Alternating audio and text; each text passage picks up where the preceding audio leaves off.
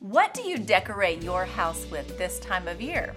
By now, some of you may have your Christmas tree already up, and that is great. Any time of year is a good time for Christmas cheer. So, deck your halls. That's wonderful. But for the rest of us that wait a little bit longer for the trees and ornaments, we're getting the most out of October.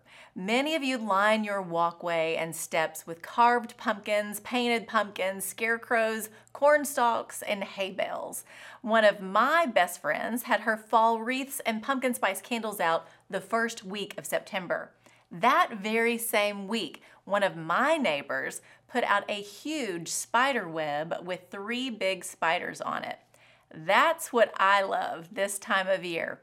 My house gets decorated every October with my eight legged furry friends and spider web. I've shared before about my love for spiders. I mean, they're pretty fascinating creatures, in my opinion. Watching a spider build a big orb web is one of the coolest things ever. Let me be clear though, I do not want them on me or in my house. A couple weeks ago, an orb weaver spider made its home right outside my front door. A huge web hung across our walkway. We discovered it by walking right into it one night. yes, there were a few screams, but once we got inside and pulled off the web, we were fine. I took my phone light and went back outside to inspect just a bit. The spider was fine. I know you were all concerned.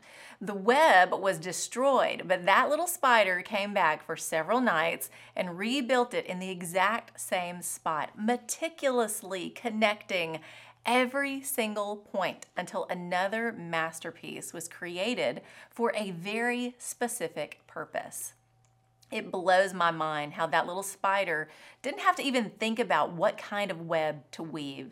It's created with the purpose, design, specs, and angles already determined. On top of that, the silk is provided, and there is always enough to complete the task. That spider is no accident. The web design is not by chance. The ability for that spider to create it night after night is nothing it had to even go to school for. It was created to be and do what it was created and designed to do. And the result is life sustaining and beautiful. God's perfect design. You and I are no different. How much more does God care for you? How much more did God put into your design and purpose?